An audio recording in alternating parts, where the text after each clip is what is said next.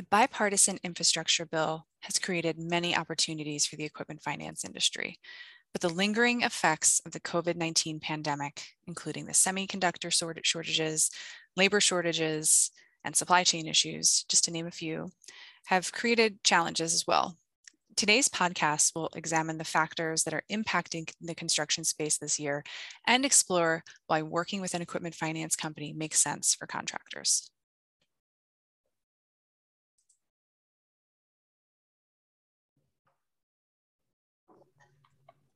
Hi, everyone. I'm Rita Garwood. I'm editor in chief of Monitor. And joining me on the podcast today are Jeff Barron and Hal Ingenito.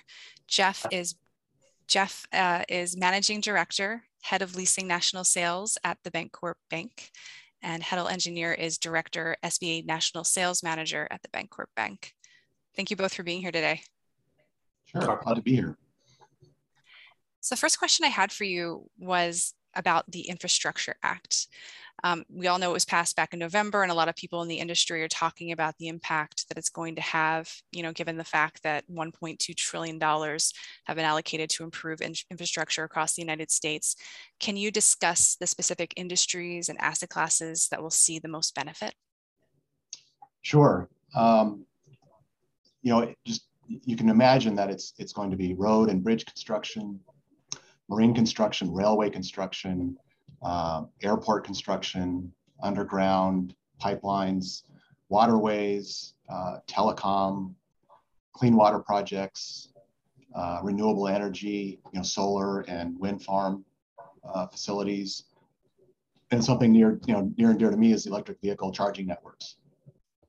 And then on the asset class side, everything that goes along with that, right? So you've got all the yellow iron, you know, excavators, dozers, graders, compactors, trench diggers, all the fun stuff, um, portable generators, uh, portable office trailers, you know, lighting systems, uh, and then trucks, trucks and vans, you know, light duty trucks all the way up to class eight dump trucks, cement mixers, uh, over the road truck, tractor trailer rigs, really everything, the whole gamut. So you mentioned yellow iron and you know the construction industry. Um, how will the construction industry benefit from the act? Can you talk about the types of projects that will be available for the construction industry thanks to the act? Yeah, it's it's it's actually fascinating to read the types of projects that that are envisioned in in the in the law. It's not a bill anymore; it's the law. Um, airport improvements, um, you know, clean water we, we talked to a couple of our clients who are um, one's uh, in the civil engineering field on the West Coast and one's in uh, brownfield remediation projects uh, really up and down the East Coast. And there's a lot of projects that have been uh, planned and certainly needed by their communities. And now they're looking forward to having the funding to, to, take, to take on those projects. Um, port expansion. I mean, I you talk to suppliers um, weekly who complain about parts they don't have either for repairing equipment or repairing vehicles that are sitting in containers, you know, in ships off the port of Los Angeles or Washington, uh, because the ports just don't have the capacity to to unload. Uh, so port expansion, it can be as significant as adding new piers all the way down to a, a small port that needs a crane and a, and a platform to build a crane just to increase their capacity that much more. Um, I think, you know, what made the news a couple years ago was, you know, lead in the water. And so um, I think a lot of communities are looking forward to having money to, to rebuild their, uh, their, their clean water systems. Yeah, and if if you don't mind, if I can add, I think that what's very, very interesting when you talk about the industries here is in the past, for years and years, when you talk about infrastructure, you you know it's really the things that we know what we see around us the roads the the railways the you know the bridges those types of things. It's just now in the age that we're at to hear things talked about regarding clean energy and i mean clean water electric vehicles cable and fiber optics those things are which are the waves of the future. Many many industries that i would say when we talked about infrastructure 50 years ago weren't even here. So you know one one part of it is it, it's going to touch a lot of new industries that we've never heard of before being involved in infrastructure. Yeah, that's a good point. I had someone on the podcast a couple weeks ago, maybe it was a couple months ago at this point, and he was talking about how uh, they're going to be adding technology to a lot of roads and and things like that. Um, so definitely a good point. So Jeff, the last time that you were on the podcast, it was back in June of 2021. We talked about the ongoing global semiconductor shortage, which is still ongoing, mm, um, and the impact on vehicles um, specifically. So that was nine months ago, and it hasn't stopped yet. Has there been any improvement at all, or are conditions about the same? I mean, the short answer is it's really about the same. Um, the as we talked about then, you know, there's there's two channels to order vehicles. There's the retail channel, consumer channel, and then you've got the fleet channel. And and that's what you know customers in, in, in these industries that we're talking about typically order all their vehicles through through the fleet channels. The ability to order fleet vehicles, you know, for 2022, this model year, there was a small window at the, at the end of 2021 and basically it was all cut off. So for the rest of the 20, 2022 model year, there is no ability to order fleet units, or if there is, it's it's it's tiny.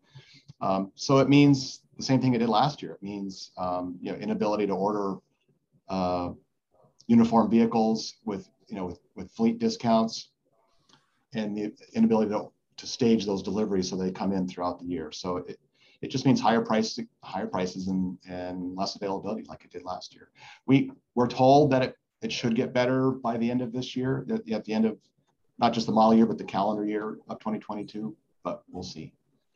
Every time you think it's better, there's a news story this morning that, you know, one of the truck plants is down for a week and another plant in Japan is down for a week. So it's, uh, it's a challenge. Yeah, I saw that news. That's unfortunate. So beyond fleets, is that going to be impacting all of these other asset classes that we've been talking about as well? Are the, the semiconductor chips used there?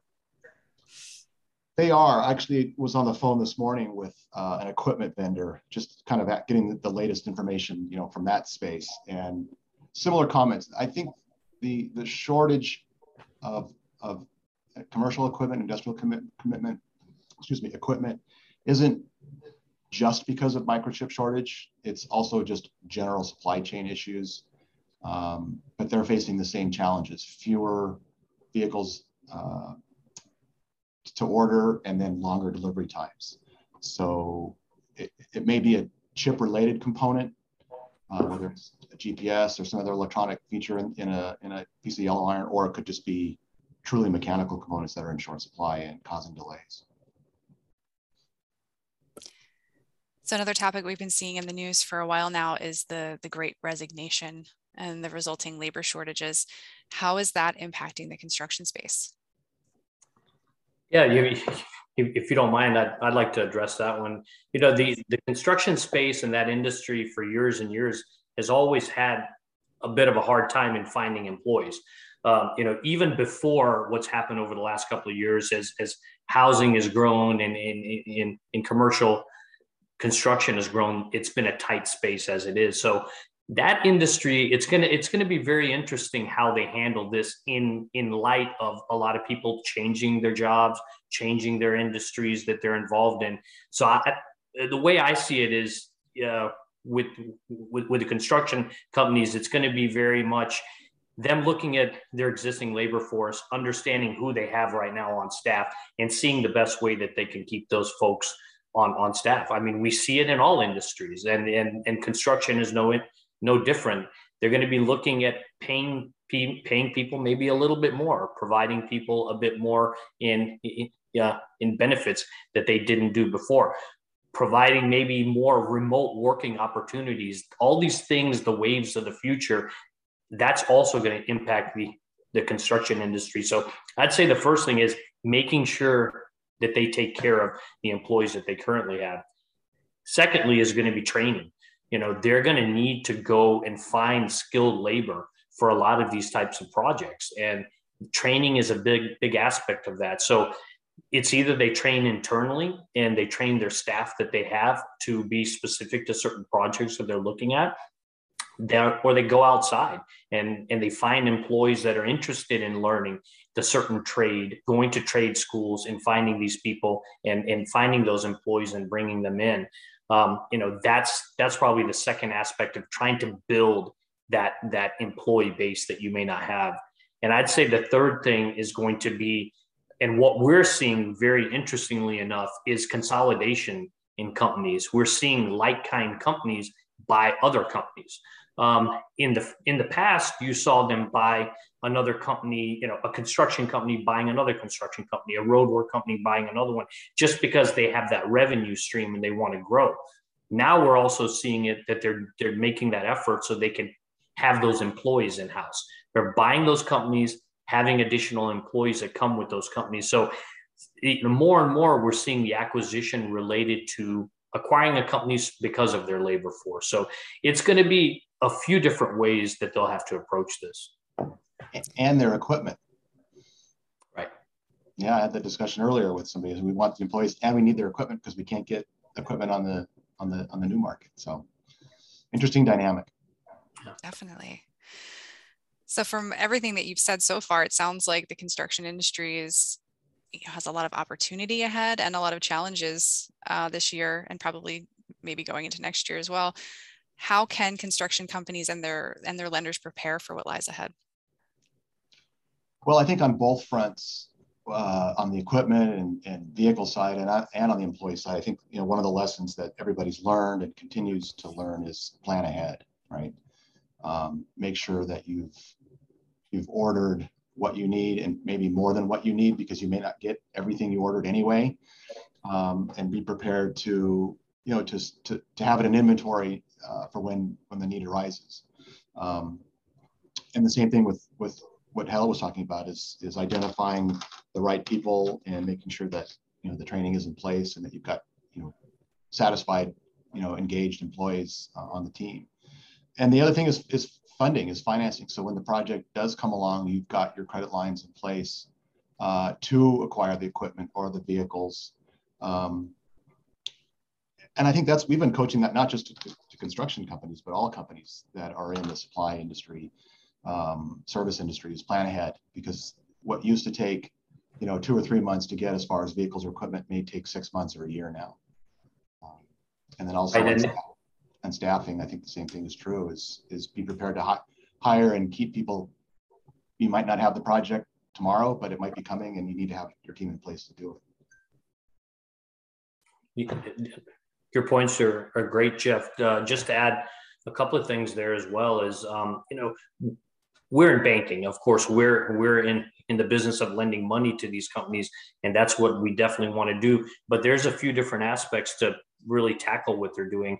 A part of it might be a loan. A part of it might be you know additional equity injection by by the uh, the, the person that owns a company. It may be partnering with somebody else who also has the strength as well. So that pre-planning of what has to happen is going to be very, very important.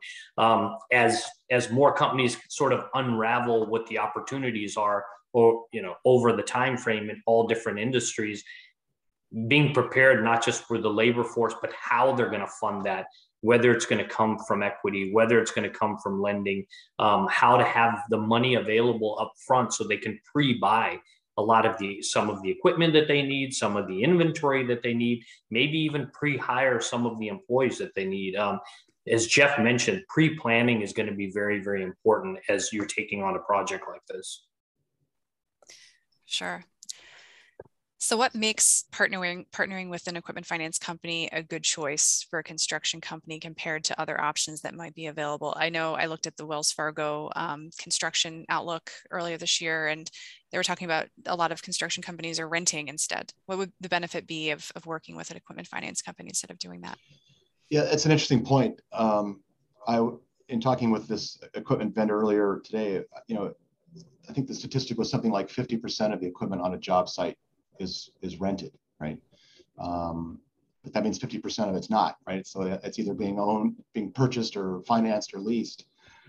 so I I think it's important to again, in that same vein of planning ahead, making sure that your equipment finance company um, understands your market, understands the types of equipment that you you need, um, understands what projects are coming and that your your lines are available and ready uh, when when you need them, and and and make sure they can handle all the equipment that you're going to need, whether it's truly equipment or it's vehicles, trucks, vans. Um, it could be software. It could be any number of things that are going to be required. Security systems, you know, cybersecurity software for certain projects. Uh, just make sure that, and if and if that vendor doesn't have the ability to fund those certain types of equipment or assets, that you find another one that that does. Any final thoughts from either of you? That was the last question I had. no, I if if I can add, I mean, I, this is just a very exciting time. I mean, what what what we see here is an opportunity that's gonna it's gonna develop over years. This is not going to be overnight, but there are many many industries it's going to touch. It's going to be it, many you know many employees in all different types of trades will have an opportunity to be involved in this. So if it's handled the right way, uh, which which we expect that it will be, it's it, I see a great opportunity for everybody involved, from from a small business standpoint to the larger company to you know um, our, the financing side as well. Yeah, I think um, I remember eh, coming out of the Great Recession, there was stimulus money uh, implemented, and there were a lot of what the, you know I learned that was the first time I heard the term shovel ready, shovel ready projects that were there, approved, permitted, just needed the money, and you could see, you know, immediate results. Uh, you know, additional lanes being added or bridges being repaired. And I, to, to Hal's point, this is a there's going to be uh, visible benefits soon, but they're going to carry on for for years to come. You know, you don't build a bridge in in you know in six months, right? So it, it'll be exciting. Uh, again, it's exciting opportunities for a lot of uh, a lot of uh, our customers and a lot of construction companies around the country. It's going to be great. Sounds awesome. Also makes me happy I'm working from home, so I don't have to deal with the resulting traffic jams. that's, that's the one drawback, right? Yeah. Well, thank you both for for joining me today. I really appreciated having this conversation. Thanks, Thank Rita. you. Thanks, everybody. Have a good day. Thanks, Rita.